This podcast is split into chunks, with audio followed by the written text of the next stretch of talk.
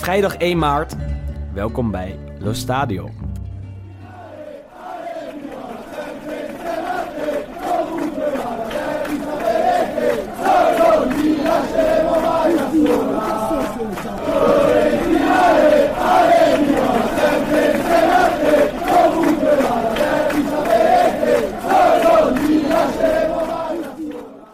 Zondag 24 februari. Het stadio Artemio Franchi. 14 seconden. Eigen doelpunt Stefan de Vrij. 5 minuten. Doelpunt Matthias Vecino en een VAR-check van 3 minuten. 50 minuten. Keza wordt op het middenveld teruggeroepen. Een VAR-check van 2 minuten en een strafschop voor Inter. 60 minuten. Cristiano Biraghi rost de bal binnen. VAR-check van 2 minuten en doelpunt afgekeurd. 96 minuten. Vermeende hensbal Danilo D'Ambrosio. VAR-check van 5 minuten en een strafschop voor Fiorentina in minuut 101. Fiorentina-Inter was misschien wel de raarste wedstrijd van dit Serie A-seizoen. Scheidsrechter Abisso werd van alle kanten afgemaakt en mag nu een maand brommen. Wij kunnen in ieder geval zeggen dat we erbij waren. Over eh, scheidsrechter Abisso heb ik eh, genoeg te zeggen. Maar daar beginnen we niet mee vandaag. We hebben weer een eh, gast in de studio aanwezig. Ilko Brandes. Hoi, Welkom. dankjewel. Journalist en eh, bovenal misschien wel eh Lazio supporter, Laziale. Ja, zeker, ja.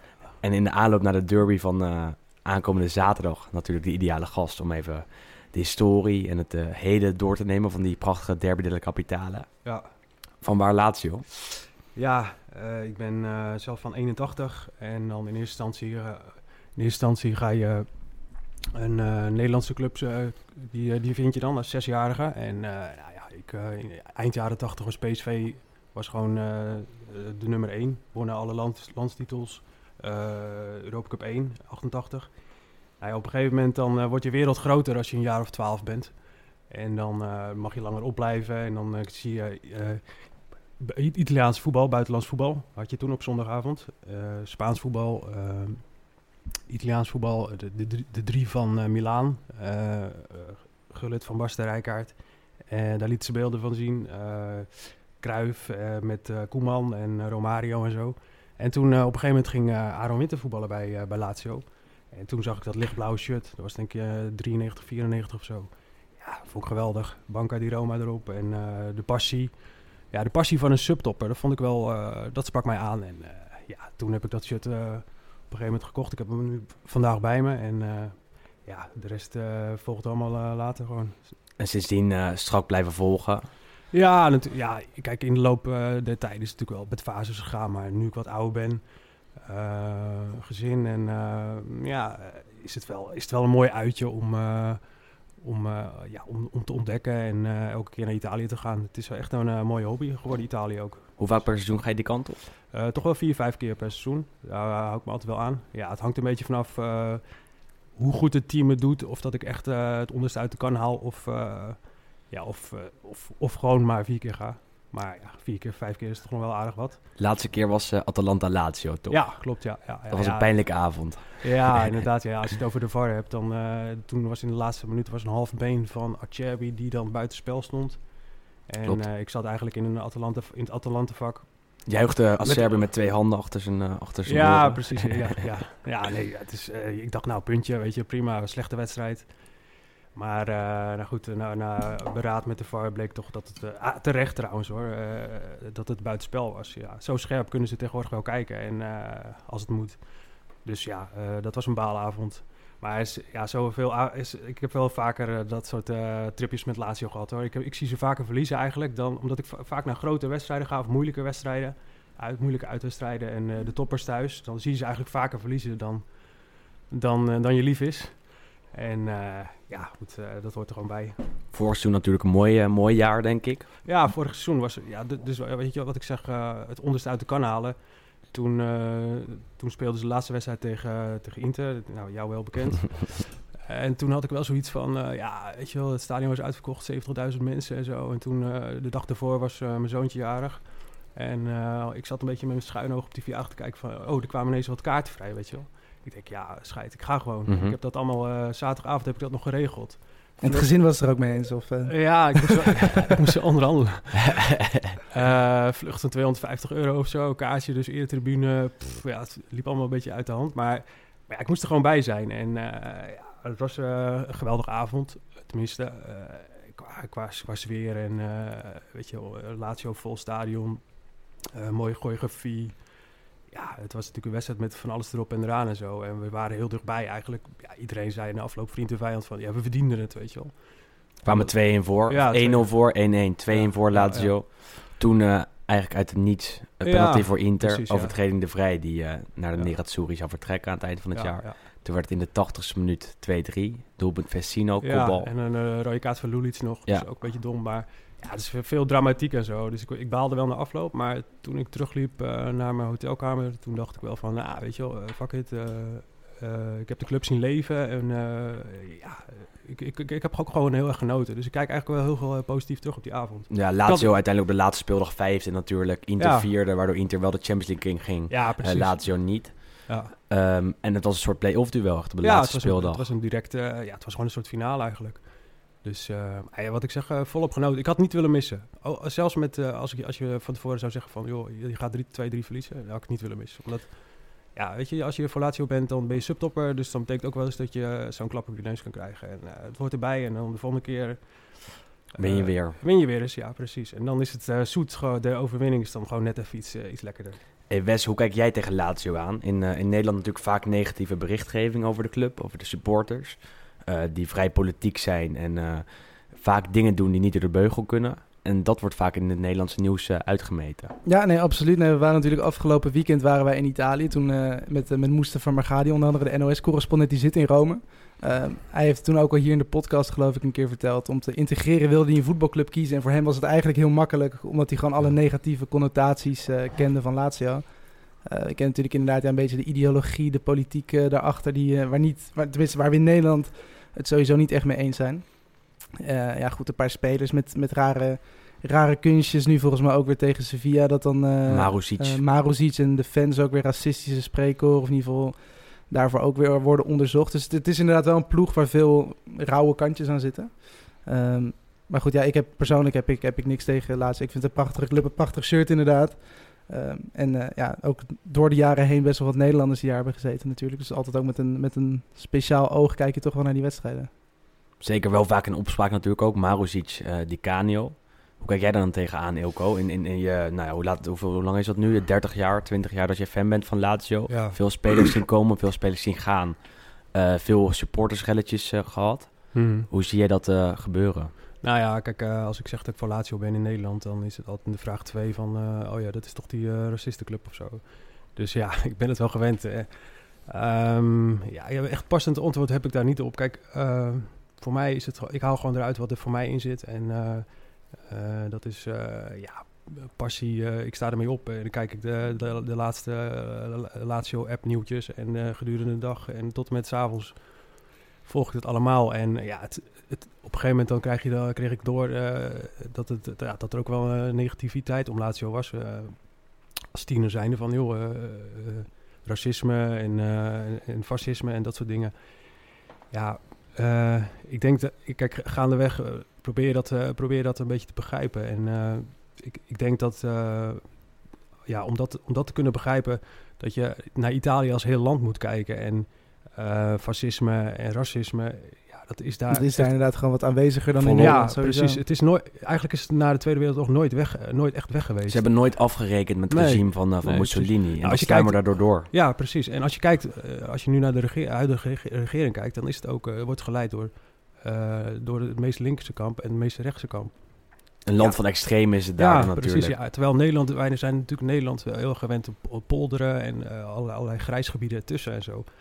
Dus ik denk, als je, ja, als je dat wil begrijpen, dan moet je gewoon ook naar heel Italië kijken. En dat zit in zoveel lagen verweven. En dat komt dan tot uiting onder meer bij Lazio of bij Hellas Verona. En ook bij Inter natuurlijk. ook waar bij de- Inter de inderdaad. Iedere club heeft denk ik wel een paar van die, eh, paar Ja. van die groepen. Ja, afgelopen zondag nog, waarbij de- waar wij eh, dus bij waren, bij Fiorentina Inter, Ja, eh, werd er over de Kroaten van Inter geschreeuwd dat ze Zingari waren, Ja, de zigeuners. ja dat, wordt ook als een, als een vrij, eh, vrij pijnlijk spreekwoord ervaren. Ja, dat is vaak wel een standaard. eh Ja. st- standaard merk jij er iets van? Want jij is natuurlijk regelmatig op de tribunes daar. Merk je dan ook echt iets aan de fans om je heen? Of is daar een soort sociale controle op? Of is het echt eh, uit een specifieke hoek Nou, bijvoorbeeld? soms hoor je wel eens, eh, soms hoor je wel eens als een donkere speler, eh, heb ik wel eens meegemaakt, als een donkere speler de bal had van de tegenstander, die dan bijvoorbeeld eh, heel aanwezig was of goed was in een wedstrijd, dat, ze dan, dat je dan wat geluiden hoort en zo. Maar dan wordt het ook overstemd door, door een groot deel van, van de rest van het stadion, want die heeft daar geen zin in. Het is sowieso, sowieso niet de overgrote meerderheid die dat doet. Nee, nee. Kijk, kijk, mensen denken van, oh, Lazio, je bent van Lazio. De, dus daar, al, alle mensen die daar naartoe gaan, die eh, staan met hun eh, rechterhand omhoog eh 90 minuten lang te zwaaien. Nee, ja, het is, ja, er zit zoveel grijs gebied tussen. En eh, dat begrijp ik zelf al, eh, al, al, al, niet eh, helemaal volledig, eh, hoe dat eh, precies in elkaar zit. Weet je, het is moeilijk om je vinger daar helemaal op, op te leggen. En ik, eh, naar mijn gevoel is het zo dat dat er, eh, dat er, eh, ja, er, is, eh, er zijn rechtse ideeën bij, de, bij een deel van de harde kern. Maar ja, dat, dat, dat, dat, dat keert in heel Italië terug. En ja, voor de rest, de, veel donkere spelers, die zijn, ja, die zijn heel, heel populair juist bij, bij Lazio. Keita, Cissé hebben we gehad. En Caicedo nu in de spits. eh, Caicedo, ja, die, eh, die, is ook best, die is ook best populair bij de, bij de harde kern zelfs. En eh, nou, je zult zo meteen Edson Bavet horen, maar die is ook Precies. lyrisch over, eh, over Lazio en zo. Ik bedoel, als hij, dan denk ik bij mezelf, als hij, eh, als hij echt eh, daarvan zou balen of zo, of als hij dingen daarvan zou voelen, dan zou hij nu niet meer, nu hij de afstand heeft van Lazio, zou hij niet meer zeggen van, joh, ik ben Laziale of zo. Precies. Dus Eh, ja, er, er is, het heeft ook een andere kant, weet je wel. En eh, ja, ja, juist de, dat is... eh, Ze zijn hevig verbonden aan de club, zullen de club altijd steunen en willen het beste met, met Lazio voor. Ik denk dat het heel erg te maken heeft ook met, eh, met shock. Dat die fans die willen heel erg shockeren tegenwoordig. Eh, kijk, eh, als, als Koulibaly heel goed speelt tegen, tegen Inter, dan willen ze hem uit zijn, Ja, eh, uit zijn balans halen, weet je. Dus dan, ga, dan gaan ze juist, dan, dan zullen ze alles daar, eh, daarvoor gebruiken wat, eh, wat voorhanden is om hem om uit balans te halen. Dat, zo zijn Italianen gewoon. En dat, ja, dat had je toen. Kijk, Roma is natuurlijk de, de, de vijand van, van Lazio. En de Lazio-fans die zullen alles gebruiken om hun te, te vernederen, weet je wel. Het is vaak met antisemitisme, toch? Ik bedoel, Precies, eh, ja. Roma werd opgericht vanuit een Joodse wijk, dacht Ja, ik. ja. En daarbij gebruikt men dan eh antisemitische semitische die, eh, spreekhoren, leuzen en ook plakplaatjes Die van de Anne Frank en de Roma precies, ja, dat heb je. Dat is, dat is natuurlijk ja, volledig verkeerd, weet je. Ik bedoel, slechter dan dat kan niet gewoon. Maar ik, denk dat, ik denk dat dat heel erg, gewoon, ja, proberen te chockeren, Roma Mhm. chockeren is. Ja, En als je echt met, iem- met mensen zou praten, dat zij, dat zij, ja, ik denk, ik bedoel, zij, zij, zij dragen Keita, eh, hebben ze ook op handen gedragen aan de andere kant. het is een ingewikkeld fenomeen, Ja. de, de ultra-groeperingen en eh, de fanatieke fans, waar je nooit helemaal een, een correct beeld op zou, zou kunnen krijgen, aangezien je er niet in kan... Je kan, kan ze niet interviewen, je kan er niet Nee, kijken en je ziet alleen maar wat ze doen op die tribunes en wat voor spandoeken Ja. ze hebben. Eh, en daar hadden we het met John Foot ook, eh, ook eh, over twee weken geleden of een week geleden.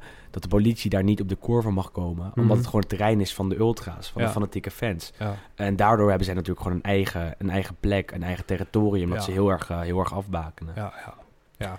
Maar goed, genoeg over die fans. Ehm, in de aanloop naar Roma Lazio van aankomend weekend wordt er ook genoeg gedaan. Daar hebben we het straks nog eventjes over. Mhm. Eerst even terugblikken op afgelopen weekend. Waarbij we een eh, woedende Luciano Spalletti horen. L'abbiamo Ma detto, infatti. si vede, ma l'abbiamo detto, netto. l'hanno detto, No, sia in potrebbe essere che adesso. gli è scivolata sul braccio. Non No. potrebbe essere niente, petto. E petto netto l'abbiamo detto, l'abbiamo detto.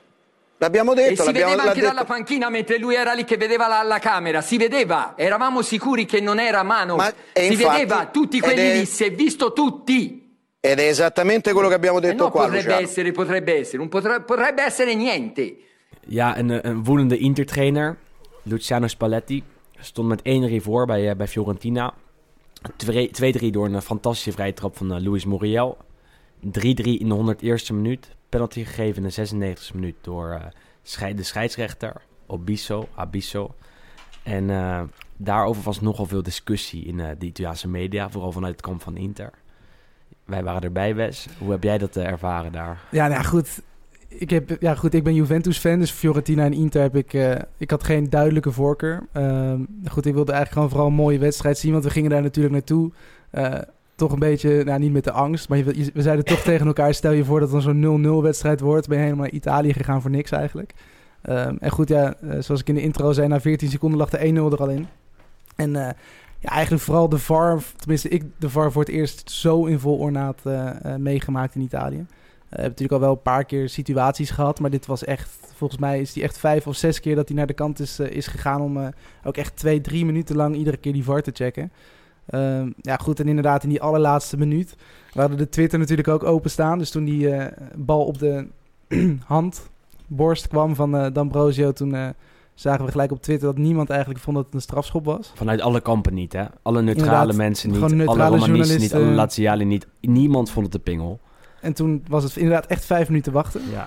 En iedereen op het veld en de spelers mochten natuurlijk niet richting, die, eh, richting die, eh, dat televisiescherm. Dus iedereen stond langs de kant, langs de, langs de lijn. En dan loopt de Abiso het veld en die wijst dan toch naar die strafschopstip. En dan 3-3 is natuurlijk wel voor de wedstrijd en voor Fiorentina. Want daar zaten we natuurlijk ook wel tussen de, ja, op de koer van Fiesole tussen de fans. Dus dat was, wel, dat was wel mooi. Maar inderdaad, ja, het had natuurlijk nooit een strafschop mogen zijn. Ik moet nu uitkijken dat ik niet te veel als interista ga praten. Maar dit is natuurlijk een belachelijke beslissing van de scheidsrechter. Absoluut. Eh, je zag de beelden waarbij de bal vol op de borst komt van D'Ambrosio. Eh, loopt hij naar de kant, de scheidsrechter Abisso. En eh, je ziet hem kijken. En achter hem staat links het hele kamp van Inter vol met hem mee te kijken. Rechts het hele kamp van Fiorentina. Achter hem staan alle spelers van het veld die ook mee staan te kijken hoe hij die beslissing gaat maken. In de 96e minuut die een hevige, hevige invloed heeft op het resultaat van de wedstrijd. Het staat 2-3, het kan 3-3 worden in de laatste seconde. Gaat Inter nooit meer herstellen. En daarbij eh, speelt de psychologie toch nog steeds veel te veel een rol in, eh, in, in de Serie A. Ook in de Eredivisie zag je dat bij, dat bij eh, Van Boekel. Waarbij de scheidsrechter last heeft van eh, compensatiegedrag. Er waren twee beslissingen geweest die in het voordeel van Inter hadden gewerkt. Een doelpunt was afgekeurd van Fiorentina en een penalty gegeven aan Inter voor een handsbal. Had de scheidsrechter zelf allebei niet gezien. Dat was eigenlijk het derde moment waarbij hij een enorme invloed had op die wedstrijd. En de eerste twee waren dus in het voordeel van Inter. De derde had het eigenlijk dus ook moeten vallen, aangezien hij het verkeerd had gezien. Maar dat durfde hij niet, omdat hij het hele stadion achter zich heeft. Alle spelers durfde hij zijn, eh, zijn eerste beeld durfde hij niet te herstellen. Hij had zes camera's eh, voor zich. Tenminste, hij zat, had zes camerabeelden voor zich. Vier beelden zeiden dat het geen penalty was. Twee beelden zeiden, nou, het kan wel eens zo zijn dat de bal via de borst op de hand terechtkomt. Op basis van die twee beelden heeft scheidsrechter Abiso de penalty alsnog gegeven. Want een dubieuze beslissing kan je dan niet herstellen, eh, aangezien misschien toch een handsbal is. Maar ja, het is natuurlijk Discutabel is volkomen- acceptabel. is de ja, maar, precies, exact. Maar het was niet eens discutabel. Wat, wat Spalletti ook goed zei na afloop van, eh, eh, van de wedstrijd. Dat we nu niet moeten gaan doen alsof... eh, nou, scheidsrechters geven in de Serie A makkelijk een penalty voor handsballen. Heel makkelijk. Ehm, maar je moet niet een, een, een bal op de borst gaan transformeren tot een handsbal. En dat is wat de scheidsrechter zelf na het raadplegen van de beelden wel deed. En dat is gewoon, eh, nou ja, niet alleen als interista, maar ook als, als voetballiefhebber, als Serie A-liefhebber enorm pijnlijk.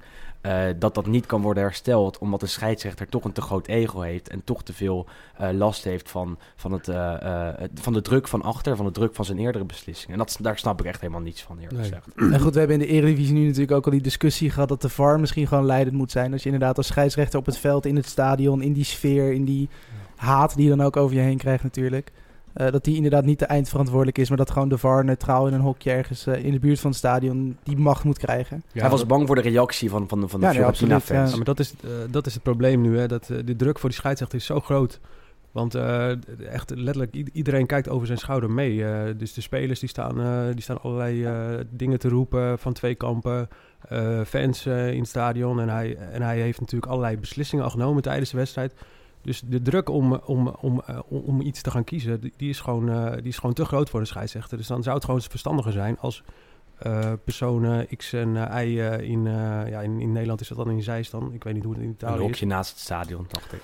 Ja, dat, dat, dat die hebben gewoon veel minder druk en die hebben veel minder eh, ja, eh, eh, ja, behoefte om, om te gaan compenseren. Dus ik, ja, ik, ik, ik, ik ben voorstander om, om, om hun gewoon het, het, veto-recht te geven. Ik ben ook voorstander van de VAR, hoor. Dat, is moet, dat moet, ik wel duidelijk Ja. zeggen. Want in die wedstrijd waren er zoveel foute beslissingen van de scheidsrechter... die zijn hersteld Mhm. door de Ja. videoscheidsrechter. Eh, maar de laatste dus niet. En de laatste was eigenlijk Wel de, de meest essentiële en de meest pijnlijke. Zeker ook eentje die de competitie natuurlijk ook weer kan veranderen. Nou ja, o- omdat het eh, natuurlijk om eh, de plekken om de Champions League kwalificatie gaat. En Inter staat er nu nog derde met nog maar één punt voorsprong op Milan, twee op Roma. Of twee op Milan, En twee op op Milan en drie op Roma. Ehm, en aan het eind van de rit kan deze, kunnen deze twee punten die ze nu hebben verloren door, nou ja, niet helemaal door de scheidsrechter, maar ik zou toch wel zeggen, grotendeels door de scheidsrechter op het eind, kunnen een, een, een heel groot effect hebben op, op de Serie A op het eind. Ja. En op, eh, ook op de financiën en ook op, eh, weet ik wat, op het volgende seizoen van Inter. Ja, nou ja. En dat, dat kan gewoon niet meer in het eh, hedendaagse voetbal. Vorig jaar heeft Lazio natuurlijk ook best wel veel last gehad van de VAR. Misschien wel Ja. een van de meeste van, van allemaal. En dat, ah ja, als je het zou terugrekenen, dan heeft het ze eigenlijk de, de vierde plek gekost.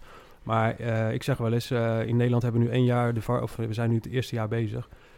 Ik ben ook voorstander van de VAR, maar hoe het in Italië is, eh, hebben ze het eigenlijk slechter onder controle in, anderhalf jaar, zeg maar, dan, dan dat we in, eh, het in Nederland hebben. En juist met die hensballen, want daar eh, zijn zoveel foute beslissingen over gemaakt, eh, dat vanaf nu eh, je in de Serie A eigenlijk kan zeggen, eh, raakt de bal de hand op een of andere manier, is het altijd de penalty. Dat doen ze altijd. Ja. En, en eh, dan zag je volgens mij, was het bij eh, Feyenoord-Ajax van eergisteren, raakte de licht ook de bal met de Ja, hand klopt. van, eh, van een volley van een Feyenoord-speler. Daar had men in de Serie A 100% Ja, zeker absoluut, penalty voor gegeven. Hier was er niet eens discussie over. De VAR heeft even een kleine silent check gedaan en eh, gezegd, eh, Kevin, Kevin Blom doorspelen. In Nederland zijn ze veel resoluter dan of zo. Ik weet niet hoe dat komt, maar... Er is veel meer zwart en wit in, in Nederland. En in de Serie A is het toch een heel groot grijs vlak op heel veel, eh, op heel veel Nou goed, eh, kijk, het probleem is natuurlijk wel, kijk, buitenspel is inderdaad gewoon zwart-wit. Een overtreding, ja, 9 van de 10 gevallen ook weer al redelijk zwart-wit. Eh, goed, bij Hens, dat is gewoon vrij lastig te interpreteren. Want je hebt natuurlijk ook weer mensen die zeggen van, ja, is het opzettelijk? Is het onopzettelijk? Doet hij het per ongeluk? Komt die bal via een ander lichaamsdeel op de arm?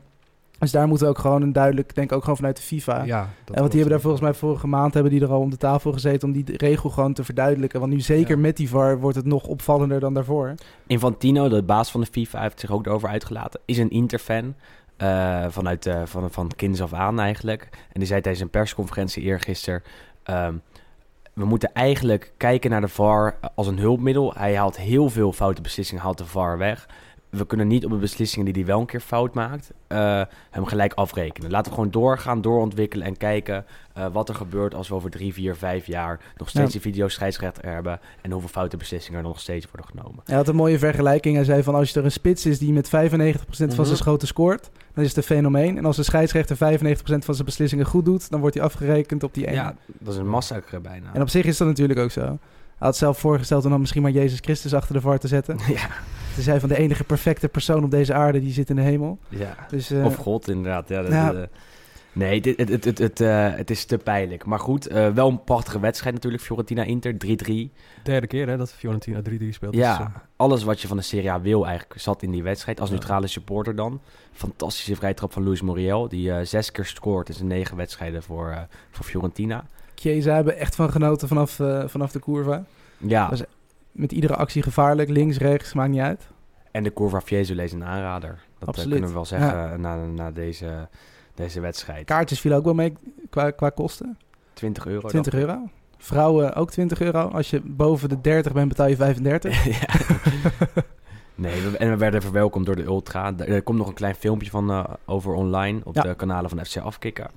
Eh, ik denk dat die volgende week eh, zou worden, zou worden eh, geüpload. Nog even in het café gestaan trouwens over eh, ja, politieke denkbeelden. We Ja. stonden daar nog in het, het Moonshine Café met een, ja, toch wel een vrij Een capo fanatieke, vrij fanatieke Fiorentina supporter. Met een zoontje van zes jaar. Al tien jaar lang had hij een stadionverbod gehad. Eh, het eerste wat hij ongeveer kwam, eh, ja, kwam vertellen was dat hij eh, wel extreem rechts stemde. Maar dat hij verder eigenlijk helemaal niks had tegen, tegen mensen van buiten, tegen buitenlanders. Tegen, dat, moet dat, dat moest er gelijk even uit. De wereld is van iedereen, zei hij. Ehm, nou, genoeg over Fiorentina-Inter. Laten we gaan voorbeschouwen op de wedstrijd van het weekend. Lazio-Roma. Mentre in questo istante Collina dichiara concluso il confronto. Sono le 18 e 4 minuti del 14 maggio del 2000. La Lazio è campione d'Italia 1999-2000. La Juventus è stata battuta a Perugia per 1-0 dalla squadra di Carletto Massone, linea all'Olimpico. E allora sono i tifosi stessi qui all'Olimpica a gridare quelle due parole a lungo per tanti anni soffocate, campioni d'Italia. Gli ultimi minuti vissuti via radio, le mani nei capelli ed ora la liberazione davvero sfrenata, è un momento indescrivibile. Eh, morgenavond half negen staat het duel tussen Lazio en eh, Roma op het eh, programma. Wat is eh, jouw gevoel bij die, eh, bij die prachtige derby ook al? Ehm, ja, moeilijk. Eh, Lazio zit niet in een, in, een, in een goed moment, denk ik. Ja, het, hele seizoen is eigenlijk vrij matig. Matige transferperiodes gehad. Ehm, ja, wedstrijden met minimale verschillen gewonnen. Kijk, vorig jaar was Lazio een beetje ehm, ja, de vrijbuiterachtig, weet je wel. Ze wonnen alle uitwedstrijden, thuiswedstrijden. eh, deden het best goed tegen de grote clubs. Dus eh, de Lazio zat echt in een flow. En ehm, eh, mensen die... eh, ja, Lazio scoorde ook het meeste samen met Juventus in de Serie A. Ja, Lazio was echt op schot. En ja, dat was gewoon een heerlijke ploeg van Inzaghi. Alleen dit jaar... ehm, ja, ik denk dat Lazio gewoon die, eh, ele- ele- elementen mist eh, om, eh, om, echt, om echt mee te gaan doen eh, bovenin voor die vierde plek. En de topspelers presteren niet. Milinkovic Ja, zie klopt. de, Ja, de helft van het seizoen en niet. eh, Luis Alberto. ja. eh, Ciro eh, Immobile heeft het nu ook moeilijk. Die heeft al een tijdje niet gescoord. Maar eh, dat zijn echt de, de drie eh, waarvan je echt afhankelijk bent eh, als Lazio zijn. En de rest is gewoon te- van een te laag niveau. En eh, ze hebben dat in de zomer, hebben ze dat niet, ook in de wintermarkt trouwens, hebben ze dat niet opgekrikt. Ja, dat is wel gewoon teleurstellend. Eh, kijk, het eh, bestuur en eh, de technisch directeur die roept van ja, Lazio doet mee om de vierde plek en champions, champions en zo. Dat roepen ze overal, maar het- ja, het blijkt gewoon niet uit, uit het ambitieniveau van, van de transferperiodes. En dat is gewoon teleurstellend. Je kan niet met Maruzic en ja, noem ze allemaal maar op. Mhm. Bastos, Dur- Wallace. Durmisi, eh Berisha, die valt ook tegen. Van, Badelje eh, eigenlijk ook, terwijl hij bij Badelje, Fiorentina ja. wel aardig was. ja, Bedelje die is, eh, die is gehaald als eh, vervanger voor Leiva. Omdat Leiva gewoon niet een heel seizoen lang eh, eh, ja, op drie fronten kan, eh, kan spelen. Dus die is al, al als plan B gehaald. Maar ja, er, kijk, er is ook geen plan B voor, eh, voor Immobile in principe. Kijk, Caicedo, ja, die, die schiet eh, één keer in de zes wedstrijden schiet hij een keer een bal binnen. Maar daar kan je niet op, eh, op, op, op, eh, op- ja, als sterkhouder zien naast, eh, naast Immobile. En, En men, men verwijt dat Claudio Lotito heel erg, de eigenaar. Mhm. Ehm, veel protesten tegenover tegen hem, vanuit de Curva ook. Nou, dat, op zich valt het, valt het laatste jaar nog wel mee. Het is veel erger geweest. En ik denk een jaar of zes ge- geleden of zo, toen was er echt een, eh, een opstand. eh, li- liberale Lazio was het. eh, alle echt 50.000 vlaggetjes, liberale Lazio. En Lotito moet weg en zo. Eh, op een gegeven moment is dat wel minder geworden. En eh, volgens mij, eh, ik heb wel eens vernomen dat er, dat ook alweer de banden aangehaald zijn tussen Lotito en de Curva. Dus, eh, eh, dus dat ze dan eh, de, de, Curva minder kritiek heeft op, op Lotito en eh, zij daar weer wat terug voor krijgen en zo. Maar goed, zo gaat het eh, in Italië? Achter, achter, het handje. handje klappen en zo achter, eh, achter de schermen. Dus op zich valt het nog wel mee, maar het begint nu wel een beetje te morden. Als ik op social media kijk, dan, eh, dan zie ik wel dat eh, veel mensen daar het over hebben. Van, die zien nu al de bui hangen, omdat Milan gewoon eh, met eh Piontek gewoon weg is. Eh, nou ja, Roma, die heeft ook gewoon eh, veel kwaliteiten. Eh, ja, Inter staat gewoon ook wel op een grote achterstand. Dus die vierde plek is eigenlijk al ja, onhaalbaar voor, voor ons. eh, en eh, ja, dus dan eigenlijk kom je dan weer terug op de Europa League. En ja, de- dat is Daar word eigenlijk je niet gewoon... enthousiast van uiteindelijk. Nee, nee, als je dan Europa League weer speelt, weet je, met die poolfase en zo, eh, ja, dan komt er eh, 15.000 man of zo tegen, eh, ja, noem maar- Panathinaikos. Panathinaikos, dat soort clubs, ja, ja. Dat is niet waar, je- waar de fans heen willen. Ja, ja, als, ze, als ze echt vierde, de vierde plek willen, wi- wi- mee willen draaien, dan, ja, dan moeten ze gewoon echt spelers daarvoor gaan halen. En dan moet je morgen eigenlijk winnen. Ja, dan moet je morgen winnen. Een En- beetje maken of kraken, denk ik. ja, maar goed, met dat soort wedstrijden. Ja, dus ik, eh, om, om terug te komen op die wedstrijd. eh, ja, kijk, Roma die heeft eh, de kwaliteit om altijd een goal te maken. En bij Lazio eh, loopt het gewoon niet over. Kijk, eh, eh, Immobile kan een goal maken, maar voor de rest. Anderson is verkocht. En die zie ik nou bij West Ham United zie ik, eh, wekelijks eh, Mhm. mooie dingen doen. Da- dat soort spelers die wat extra's brengen aan de zijkant, eh, ja, die heeft Lazio gewoon niet. Dus Keita Balde natuurlijk ook twee Keita, seizoenen geleden Precies, verkocht. ja. Dus het is langzaam een beetje afgeroomd hè, qua kwaliteiten. Vooral, vooral kwaliteit in de diepgang op de flanken en zo. En op, een gegeven moment is eh Inzaghi 3-5-2 gaan spelen daarom. Maar ja, als, dan moet, in een 3-5-2 systeem, dan zijn die buitenspelers, die, die buitenste middenvelders, zijn dan zo belangrijk. Maar als je daar Maruzic en Lulic hebt die gewoon eh, te weinig brengen voor, naar voren toe, dan, eh, ja, dan zie je dat, eh, dat Milinkovic en, en Luis Alberto en Immobile gewoon te weinig steun hebben en te weinig hun ballen vooruit kwijt kunnen. Dus ja, ik, ik verwacht voor Lazio gewoon, ja, ik hoop natuurlijk terecht dat, dat, dat we gaan winnen. Maar ik verwacht een moeilijke wedstrijd. ik denk de, enige manier wanneer, hoe Lazio kans gaat hebben, is als ze, zoals ze recent tegen Juventus, gewoon volle bak gaan. En eh, dat was eigenlijk de beste wedstrijd van het seizoen. Dat was de, eerste keer eh, dit seizoen dat ik Lazio weer zag. eh, een beetje het Lazio van vorig jaar. Toen- Wat, wat is jouw mooiste herinnering aan, aan, aan de derby? Misschien wel die Coppa Italia finale van zeker, 2013? zeker. Ja, zeker die. als ik daar. dat, dat, er moet wel een hele belangrijke wedstrijd komen. Wil, wil dat gevoel daar overheen gaan. Toen maakte Lulic in de 71 ja. minuten de 1-0 of de 0-1 Ja. voor Lazio. Ja, toen, had, toen hadden we er eigenlijk ook een beetje niet zo heel veel vertrouwen in. Maar eh, Roma die was toen ook niet in vorm. eh, eh, hoe heet het? die trainer Zedek Zeeman die Oh was toen net ontslagen. En dus hadden Antonioli, geloof ik, als, als interim. Maar goed, Ro- ja, Roma heeft gewoon altijd meer individuele kwaliteit. En, maar goed, dat was een wedstrijd die op slot zat.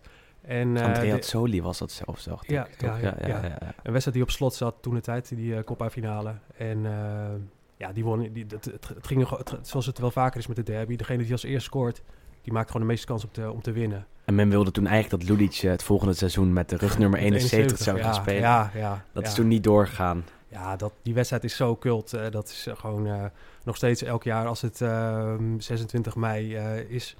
Dan gaan Lazio-fans met een begraafkist kist, van, met, eh, met Roma erop. Dat, dat ze die dag eh, gestorven zijn, zeg maar, als club. En je ziet volgens mij nog steeds in de stad overal eh, graffiti Ja, ja. van eh Lulic 71. 71, ja, en, precies. Ja, ja. ja dat, is, dat is het gewoon het, het leuke als je in Rome bent, is dat je overal die tag ziet. En ja, de derby is gewoon overal aanwezig. Kijk, je ziet natuurlijk ook wel dingen richting Lazio en zo met de knipogen. En ik bedoel, er zijn ook derbies geweest dat, dat Lazio flink onderuit ging en dat Totti en, en zo scoorde. Dus eh, dat zie je van beide kanten. Dus als je, als je in Rome bent en je bent niet alleen toerist, maar je kijkt ook een beetje links en rechts op de hoekjes van straten en zo, dan zie je ook wel eh, dat de derbies altijd eh, aanwezig is. Iemand die niet als eh, toerist in Rome is geweest, maar als eh, voetballer, is eh, Edson Braafheid. Hij speelde één derby. Wij spraken met hem over eh, die lading van die wedstrijd en over zijn tijd in eh, Rome. Tijdens je periode bij Lazio heb je natuurlijk één derby gespeeld eh, tegen Roma. Die ging met de 1-4 verloren natuurlijk. Maar nog steeds pijnlijk. Ehm, ja, geen, geen, eh, maakt niet uit wat, wat voor partij je, je verliest. wat voor wedstrijd je verliest. Het blijft pijnlijk, maar dan helemaal tegen, tegen de stadsgenoten. Die, eh, de derby, die wil je absoluut niet verliezen. Maar hoe wordt er in de, in de, bij Lazio, hoe werd het destijds bij Lazio tegen die wedstrijd aangekeken? Hoe leefde men echt in die week daar naartoe? Veel meer spanningen bij de rest van de wedstrijden? Ehm, ja, het is, het, is, het is iets wat, eh, wat heel speciaal is. Ehm, de hele stad leeft natuurlijk op en, en kijkt uit naar, naar de derby. En natuurlijk zijn alle andere wedstrijden ook belangrijk. Maar dit is toch wel de belangrijkste wedstrijd eh, voor Lazio en voor Roma. Om, eh, om, een, een goede partij van te maken en, en die uiteindelijk te winnen. En als je dan met 1-4 verliest, eh, krijg je dan de supporters op je dak? Ehm, nou goed, ehm, van wat ik me kan herinneren was het, eh, was het niet zo erg. Natuurlijk zijn ze heel erg teleurgesteld. En ook de manier eh, waarop het toen gegaan is dat we echt met ja, toch wel 4-1, 1-4 verloren hebben. Ehm, dus dat, dat was natuurlijk wel pijnlijk. Maar, maar goed, ze zijn, ze zijn eh, met andere wedstrijden waarbij ze niet verwachten dat we verliezen en we die verloren hadden, waren ze, waren ze iets, iets, iets agressiever. Hè? dus, eh, maar goed, het, het, blijft, het, het is en blijft een pijnlijke nederlaag. En je merkt die vijandigheid tegen Roma natuurlijk ook wel om en rond die, die wedstrijd en in het stadion dan. Ehm, ja, wat ik kan zeggen, het, leeft gewoon enorm bij de mensen op. Ehm, de hele week al ernaartoe. Ehm, in de stad, eh, overal waar je komt, dan, uh, dan word je eraan herinnerd dat de derby eraan zit te komen. En ja, het is, het is, het is, het is een speciale, speciale dag om, uh, om mee te maken. Hoe kijk jij sowieso terug op je, op je tijd bij Lazio? Succesvol, als een mooie periode in je, in je carrière? Het was absoluut een goede periode. Um, waarbij ik uh, de Italiaanse competitie, uh, waar ik, waar, waarbij ik voor de Italiaanse competitie meer respect heb gekregen dan, dan daarvoor. het, is een, het is een hele. Ja, ik heb in Duitsland gespeeld, ik heb in Schotland gespeeld, ik heb in Nederland gespeeld. Um, en het is toch anders. Het is heel veel tactisch. Maar in dat tactische is het niet zozeer uh, dat het niveau laag is. Het is heel gepassioneerd. Uh, uh, en het is, een, het is een hele harde competitie. Ehm, waarbij je fysiek in orde moet zijn, maar ook mentaal. Omdat het eh, het kan, het kan van een hele tactische wedstrijd in keer naar een knokwedstrijd gaan. Weet je, waarbij letterlijk voor elke centimeter gevochten wordt. Dus dat heb ik wel absoluut uh, leren waarderen. Maar toen je, daar, je bent daar natuurlijk weggegaan destijds en uh, daarna wel blijven kijken toen je nog bij FC Utrecht zat en, en, en geen, niet te maken met tijdsverschil? Um, ja, ik, je, je eenmaal, ze, ze zeggen toch dat als je eenmaal een Laziale bent, dat je altijd uh, Laziale bent. En dat, uh, dat, dat, dat ervaar ik ook zo. Uh, ik volg ze nog steeds heel erg op de voet. Via social media krijg je natuurlijk heel veel mee wat er gebeurt met de wedstrijden en de uitslagen. het, team, het team is uh, sinds mijn vertrek toch heel erg veranderd met heel veel nieuwe spelers. Maar ook een aantal spelers die daar nog steeds spelen waarmee ik gespeeld heb. Um, en af en toe via social media nog, nog contact heb. Um, maar ik blijf ze absoluut nog volgen. Omdat het wel een club is die, die toch een speciaal tintje heeft voor mij. Um, en als ik erop terugkijk of ik succesvol ben geweest uh, daar. Uh, ik denk dat ik heel veel heb geleerd. Natuurlijk had het, had, het, uh, had het iets beter gekund met een aantal wedstrijden. Ik had, ik had gehoopt meer wedstrijden te kunnen spelen. Mm -hmm. maar ik ben absoluut niet ontevreden.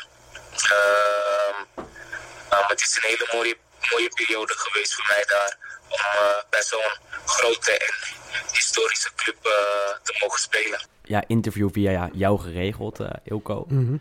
Wat is jouw band met, uh, met Edson Braafheid? Wel bijzonder. Ja dat, ja, dat is wel een bijzondere band. Ja. Um, in 2014 toen had ik een moeilijke periode in mijn leven. Dat ik ja, ik, ik, kreeg last van, van, van, van, van, overspannenheid. Ik was 10 kilo afgevallen in die periode. Ik kreeg last van paniekaanvallen. Ehm, ja, noem maar op. Ik, ik, was letterlijk opgebrand. En dat had te maken met te veel hooi op je vork nemen. mijn vader had in die periode een hartinfarct gehad waar ik bij, bij aanwezig was. Dus traumatische dingen die, ja. niet, die niet helemaal goed verwerkt was, waren. Dus ja, het emmertje was volgelopen. En uh, ik had mezelf letterlijk opgebrand. Dus uh, in die periode toen kreeg ik ineens een berichtje van, van Edson. Ik, ik, ken hem helemaal niet. Mm -hmm. Maar via via is dat, heeft iemand dat geregeld. Die, Dominique Kivuvu, oude NEC. Die, heeft ja, dat, ja, ja, ja. die kende ik dan omdat ik altijd naar een sportschool ging in Amsterdam. Waar hij ook liep. En we hadden wel een goede klik.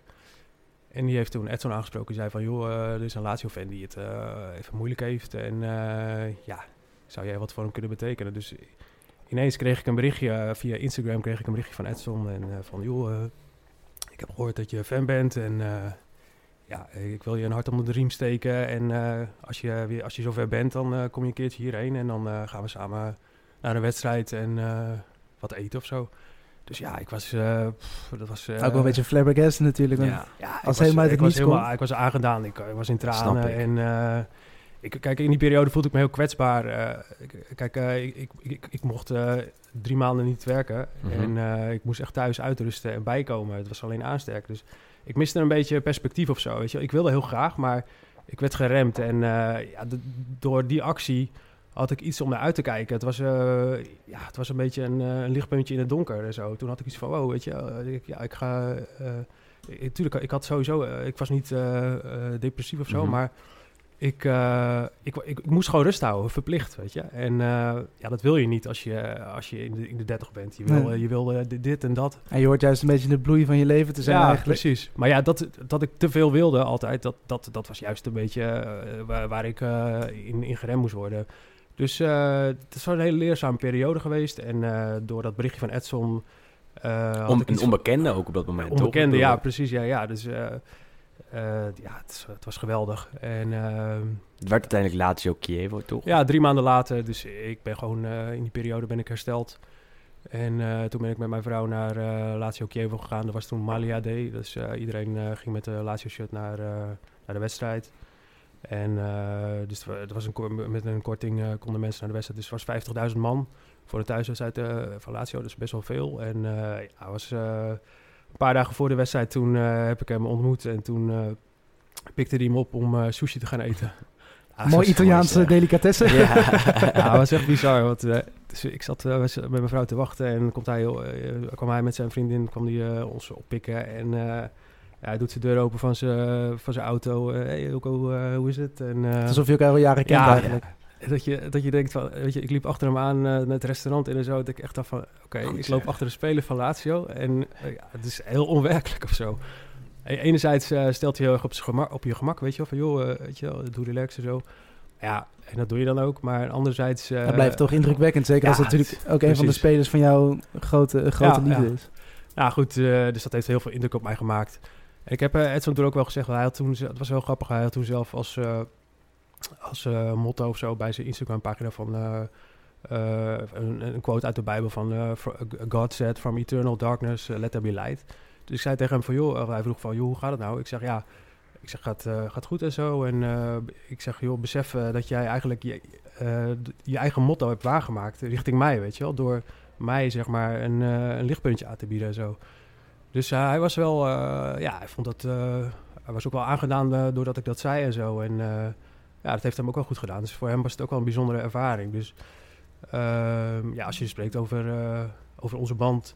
Is wel heel speciaal inderdaad. Ja, als je, als je elkaar op, zo, op, zo, op die manier tegenkomt, dan zul je altijd wel een, een band houden. En ja, dus, eh, sindsdien eh, ben ik hem blijf, blijven volgen. Ik ben nog een keer eh, een aantal keer in Rome geweest. Speelt nu in Amerika bij eh, ja, FC Utrecht heb ik hem ook, eh, ik een aantal keer gezien. En eh, in Amerika... bij Austin Bolt FC. Ja, ja, ja, ik zou nog een keer graag naar Amerika willen. dat wel is- vet. Ja, inderdaad. Maar, nu, hij is nu 36, Ja, ja. carrière aan het afbouwen. ja, en dus daar, als ik hem eh, nog een keer daar wil zien spelen. Ik ben zelf nog nooit in Amerika geweest, dus dat zou Dan moet je snel zijn als je nog... eh, Ja, ja, ja. Hij is zijn vrouw daar achter, achterna gegaan, tenminste een Amerikaanse Ja, vrouw. en, eh, eh, ja, klopt, klopt, klopt. ja, mooi. Ehm, nee, hij speelde dus één derby, ging met 1-4 verloren. Mhm. Hoe pijnlijk zou het voor jou zijn als het morgen 1-4 wordt? Of 4, of ja, 1-4 Ja, voor Roma dus. ja, dat zou heel pijnlijk zijn, ja. ja dan, eh, want dan, dan breekt wel de, de hel wel los. Want dan is het echt eh, voor alle fans duidelijk van, joh, verloren seizoen. Eh, alleen de Copa kan het dan nog redden. Dat zou, dat zou wel mooi zijn. Ja, ik zou het wel heel jammer vinden, omdat ik... ja, ik, ik heb Inzaghi heel hoog zitten. Van alle trainers die ik uh, laatst heb zien leiden, denk ik dat hij de, degene is die de ploeg wel het meest mooie heeft laten voetballen voor mijzelf. Vanuit mijn oogpunt. meest succesvol eigenlijk. Ja, Constant ja. tegen die vierde plek eh, Ja, ja, ja. aan, Dus, het, eh, aan het, eh, aan het aanschurken. ja, je zit niet op zo'n seizoen te wachten, weet je wel. Maar het, ja, het, het gaat wel, het neigt wel heel erg die kant op. Een overwinning kan, kan zomaar ook weer Lazio in een flow brengen. Maar uiteindelijk denk ik dat je, om echt om die vierde plek mee te gaan doen, dat je dan echt wel tekort komt. Helaas. Ja, ja aankomende speelronde nog meer mooie wedstrijden. Ehm, daar gaan we ook even naar, naar kijken. Allora, Livorno-Crotone 10, Bari-Modena 11. Tesoro, è 1-0, 1-1. Scusi. Livorno-Crotone 1-0, Bari-Modena 1-1. Nou, de derby dus niet de enige prachtige duel van de speelronde. Want eh, ook staat Napoli-Juve op het programma. Zondagavond. Vorige jaren eigenlijk de absolute kraker, kraker in de strijd om eh, de titel. Maar die eh, strijd om de Scudetto is nu al eh, zo goed als beslist, denk ik. Eh, Napoli stevig op de tweede plek. Juve gaat weer kampioen worden, denk ik. Kunnen we wel van uitgaan. Ja, 13 punten voorsprong. Nog wel nummers 1 en 2, maar er is inderdaad veel minder die spanning die je ook wel gewoon een klein beetje merkte toch de afgelopen jaren aan de kant van Juve. Ze zijn nu natuurlijk toch al een paar jaar ja, toch vrij overtuigend wel steeds kampioen geworden. Uh, maar ik kan me inderdaad nog dat duel herinneren dat Napoli het hele seizoen voor stond. Ik denk een jaar of drie geleden. En toen inderdaad in de thuiswedstrijd met uh, Simone Zaza, toen hij nog bij Juve speelde, de, de 1-0 langs Reina schoot, afstandsschot. Ja. Dat was echt wel een flinke ontlading. En uh, ja, goed, vorig seizoen natuurlijk Koulibaly die de 1-0 maakte in het Allianz Stadium. Uh, en goed, ja, dat waren inderdaad wedstrijden waar het echt nog ja, redelijk dicht, niet eens qua niveau, maar ook gewoon op de ranglijst nog heel dicht bij elkaar zat. Het duel van vorig jaar in uh, Napels werd overigens beslist door Gonzalo Higuain, 0-1. Uh, prachtig doelpunt. Ja, tegen zijn oude ploegie. ja, juichte richting Napoli-eigenaar Aurelio De, De Laurentiis. Um, wat verwachten jullie van, van het duel van dit weekend? Gaat de Juve daar voor het eerst verliezen, denk je ook al? Ja, ik weet het niet. Juventus is natuurlijk heel erg bezig met de Champions League. Uh, waar ze dus uh, die 2-0 uh, moeten herstellen tegen Atletico Madrid. Um, ja, ze zouden zomaar kunnen verliezen van Napoli. Maar, maar, maar wat maakt het, wat ja, maakt het niks, uit? Nee. Dat is het punt. En ik denk dat Napoli ook niet echt... ja, ja, kijk, de Juve is natuurlijk als rode lap voor, voor Napolitanen. Maar ja, Napoli mist natuurlijk ook wel een beetje perspectief in de competitie. Inter is nu al te ver weg voor ze. Om als echt de bedreiging te zien. Ja, de titel, dat is gewoon... ja, ook te ver weg. Dus het is inderdaad, ze zijn eigenlijk al ja, bijna gaat, vanaf het begin van het seizoen bezig dat ze tweede nee, worden. Precies. Ik denk dat dat, dat, dat, dat wel wat, dus echt die motivatie wat is lading wegneemt. Wat lading wegneemt voor Sowieso. deze wedstrijd. Uh, ja, het zou zomaar kunnen dat... Ik weet niet in wat voor bui Juve het veld opkomt. Uh, het zou zomaar kunnen dat zij, uh, dat zij verliezen. Want ze hadden tegen Lazio ook zomaar kunnen verliezen. Toen, toen... Tegen Bologna ook misschien. Heel veel ploegen hadden kunnen, hebben kunnen verliezen. Ja, ja dus het, het, het, het, moet er toch een keer van komen waarschijnlijk. En ja, ik, ik, ik, ik, ik durf het niet te zeggen. Uh, Napolitanen kunnen zichzelf ook helemaal uh, zo hoog uh, ja, als doel stellen om van Juve te winnen... dat, ze, dat Juve gewoon met 1-0 daar weggaat. Dat wel, kan... wel meer Napolitanen in het stadion aanwezig dan dit seizoen tevoren. Ja, er zijn nog 40.000 ehm, kaarten precies, verkocht. Hm. Wat enorm okay. veel is voor het San Paulo. Ja. Um, overal waar het niet is afgebrokkeld zitten precies. mensen. En... Uh, men is eigenlijk ook niet enthousiast in Napels over dit seizoen. Want ze staan nee. inderdaad tweede. Het is niet spannend meer. Uh, de Europa League borrelt nog wel een beetje. Maar zijn inmiddels ook al uitgeschakeld in de Coppa Italia. Dus het is eigenlijk echt een tussenjaar. Ja. Ook al hebben ze Ancelotti natuurlijk uh, in huis gehaald als, als toptrainer. Ja goed, Europa League kunnen ze natuurlijk nog wel verder komen. Spelen tegen Salzburg is misschien wel de leuk, het leukste affiche van, de, van deze ronde. En Napoli is favoriet voor de, voor de Europa League winst. Ja, op zich wel. Ja, ja, dat zou mooi zijn. Want je, uiteindelijk wil je ook wel tastbare dingen. En... Ja. En goed, zeker Napoli, want die hebben natuurlijk ook al een tijdje niks, uh, niks meer gewonnen. Klopt. Ja, nou, ik, ik, ik gun het ze van harte. Ik vind het wel een mooie club. Uh, sympathieke club. De, ja, ik zou als, als laatste halen herken ik wel dingen in, uh, in, in Napoli. dus ja, ze hebben mijn sympathie. En ik vind het jammer dat zij, dat, dat ze die, die lijn niet doorgezet hebben. Toen ze zaten heel best dicht tegen Juventus aan. En, het is te moeilijk, financieel bijna onmogelijk. Nee, klopt, ik. klopt, klopt. Ja, Ook omdat uh, de Laurentiis geen schulden wil hebben. Hm. Dus in tegenstelling tot clubs zoals Juve, Milan en Inter staat Napoli niks in het rood. Nee. Waardoor ze niet diep kunnen investeren in ja. de selectie. dus ze investeren vooral in talenten. dat zie je ook met Diawara, Zielinski. Maar ze kunnen nooit een Cristiano Ronaldo halen. Nee. of een Cavani misschien zelfs ook niet terughalen. Omdat het financieel bijna onmogelijk is. Um, maar in het verleden speelden er wel veel sterren bij, bij uh, Napoli. Ja. Maradona was in het verleden beslissend. En iemand die daarover vertelt is Juriaan van Wessem. Zaterdag staat er weer een Napoli-Juventus op het programma. Het duel van de twee beste ploegen van de Serie A op dit moment. De clubs zijn eigenlijk pas sinds dit decennium weer rivalen van elkaar geworden. Maar de historie van dit duel is zeker wel een vulkaan aan emoties. We denken alleen al aan het gehaartrek van Chiellini met Cavani of de rol van Gonzalo Higuain in de afgelopen jaren. In de jaren 70 was er ook al een Higuain. In 1975 kon Napoli kampioen worden en speelde het een cruciale wedstrijd tegen Juventus. En bij de oude dame stond in de spits José Altafini. En over hem wil ik het even hebben. Hij was een Braziliaan die in 1958 wereldkampioen was geworden onder zijn artiestennaam Mazzola. Vernoemd naar de beroemde Valentino Mazzola van het grote Torino. Maar in de slotfase van het toernooi moest hij wel plaatsmaken voor een tienertalent, Pelé. Hij ging daarna naar Italië en zou AC Milan aan de eerste Europacup zege helpen door twee goals te maken in de finale tegen Benfica in 1963. Hij ging vervolgens zeven jaar bij Napoli spelen. Op zijn 34ste vertrok hij naar Juventus. Daar bleek hij een ideale supersub, altijd goed voor slimme en dure goals. En toen gebeurde het in 1975. Napoli-Juventus. Een duel om de Scudetto. Juve lag twee punten voor. Het stond 1-1 en met nog een kwartier te spelen werd Altafini het veld ingestuurd. Hij was inmiddels 37. De Napolitanen die jaren voor hem hadden gejuicht vertrouwden het niet echt. En niet ten onrechte, want drie minuten voor tijd maakte Altafini het doelpunt waarmee Juve weer een Scudetto won. Vanaf de tribunes klonken scheldkanonades in zijn richting. José, cori ingrato. José, ondankbare hond, vuile verrader, etcetera, etcetera. José Altafini zou voor een hele generatie Italianen daarna nog wel de populairste tv-commentator worden voordat het pulp van Sky de macht overnam. Natuurlijk kwam Maradona daarna en iconisch is een vrije trap waarmee hij in 1985 Napoli-Juve besliste.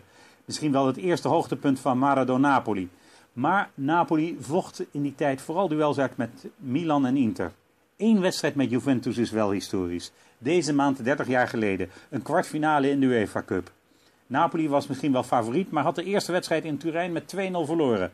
Er kwam een return in Napels, waarbij Napoli zich terugknokte met treffers van Maradona uit een strafschop en Carnevale. Er kwam een verlenging. Het werd zo spannend. Maar de libero, Renica, zorgde voor de 3-0. Een enorm gejuich barstte los in Napels. Later werd duidelijk dat een seismograaf een trilling van 3 op de schaal van Richter had waargenomen na de treffer. Zo ver kan Napoli-Juventus gaan. Noi attendiamo naturalmente che venga battuto questo calcio di punizione. S- Piede sulla palla, Spezia parte il tiro. Rete! Rete! Maradona ha segnato. Magnifico calcio di punizione da parte della formazione napoletana. Il Napoli è passato in vantaggio proprio a circa 27-28 minuti dall'inizio del secondo tempo e conduce così per una rete a zero. Ja, een derde mooie wedstrijd op het programma is eh, Atalanta-Fiorentina. Werd afgelopen week al eh, gespeeld. Weliswaar in eh, Florence, in Firenze. Wat moeten we nou zeggen, Wes? Dat weet ik eigenlijk Het niet. is eh, Florence voor de Nederlanders, heb ik, heb ik gehoord. en Firenze voor de Firenze voor de, Ita- voor de Nederlandse snobs en voor de Italianen. Maar goed, mooie wedstrijd. Twee voetballende ploegen. Ehm, ja, Atalanta nog wel een beetje in de race voor die vierde plek. Zie jij ze als belangrijkste concurrent in die strijd om... eh, nou, misschien wel om de vijfde plek, om de zesde plek van, eh, van Lazio, Ilko? Nou, ik denk dat Atalanta misschien wel iets beter is dan Lazio. Qua selectie misschien wel. Ja, eh, ja. Qua ja. aanval vooral, denk ik. Ik denk dat hun, hun, hun, eh, hun, hun, eh, niveau eh, over, alle, over alle spelers gezien eh, hoger ligt dan, eh, dan het van Lazio. En dan hebben ze voorin Ilicic, eh, Zapata, eh, Gomez. Gomez, ja. Gomez is dit jaar ook wel eh, beter in vorm dan eh, de andere jaren. Ja, dus die hebben gewoon eh, ja, alle, alle opties om, eh, om, om ook gewoon vierde te eindigen. Het is jammer dat ze eh, recent van, eh, van Torino verloren. Maar eh, het, ja, ik, ik, ik- dat is ook wel een club eh, eh, die mijn sympathie heeft, eh, Atalanta. Eh, ik, ik zie ze wel eh, ja, hoog eindigen. Ja, afgelopen week in de Coppa Italia. eh, Fiorentina inderdaad tegen, tegen Atalanta 3-3 ook. Ze kunnen alleen maar 3-3 spelen, Fiorentina blijkbaar. Mhm. Maar ook een wedstrijd met prachtige doelpunten. Eh, laatste van de, of tenminste de derde van de Atalanta van Mar- Martin de Roon. Heel mooi schot van, eh, van net Keiharde de knal. 16. Die solliciteerde al bij, eh, bij FIFA voor een hogere shot power. Mhm. Atalanta, Fion- eh, Atalanta Fiorentina van dit weekend werd overigens één dag vervroegd. Omdat Fiorentina liever niet op 4 maart wilde spelen. Dat is namelijk de sterfdag van Davide Astori.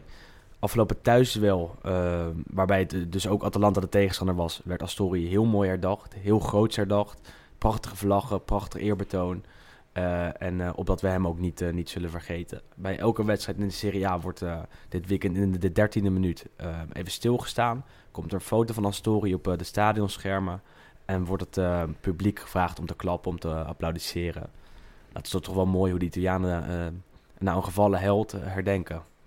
Ja, herdenken, dat kunnen ze heel goed in Italië natuurlijk. We hebben het natuurlijk al vorig, vorig jaar gezien, toen hij overleed.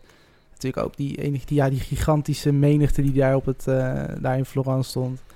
En goed, ja, inderdaad, dit is ook weer een mooi gebaar natuurlijk, zoals het ook gewoon eh, ja, hoort. En ik Ja, denk, dat alle, ik denk dat ook denk gewoon ik. dat alle toeschouwers, maakt niet uit voor welke Iedereen club je bent, voor welke... Italianen, Politiek Italianen kunnen wat. ruzie maken als de beste, maar met dit soort dingen dan, Ja, eh, herdenken dan doen ze ook inderdaad Dan, eh, dan valt alles samen. Hè? Het maakt niet uit welke, welke kleuren je dan draagt. Heldenverering en, en, en toch ook eh, nog altijd denkend aan, aan Astori. Gaan we afscheid nemen ook, denk ik, van de luisteraars. Volgende week niet alleen eh, de Serie A dus, maar ook de Champions League. Porto-Roma, de, de return. Heen en wel weer 2 voor Roma. Het zal nog lastig genoeg worden voor de, voor de Giallo Rossi. En ook die gaan we zeker kijken. Eerst maar eens de derby, hè, Ilko? Ja, ja, ja. spannend zat. We gaan hem kijken. Dankjewel dat je wilde aanschuiven. Ja, was, eh, was heel erg leuk, heel erg eh, gezellig. En bedankt voor alle inzichten wat betreft Lazio. Yes. Dan kennen we die club weer een stukje beter. Wes, volgende week hebben we een special over Castel di Sangro. Al zin in? Ik heb er heel veel zin in. Komt goed, ik ook.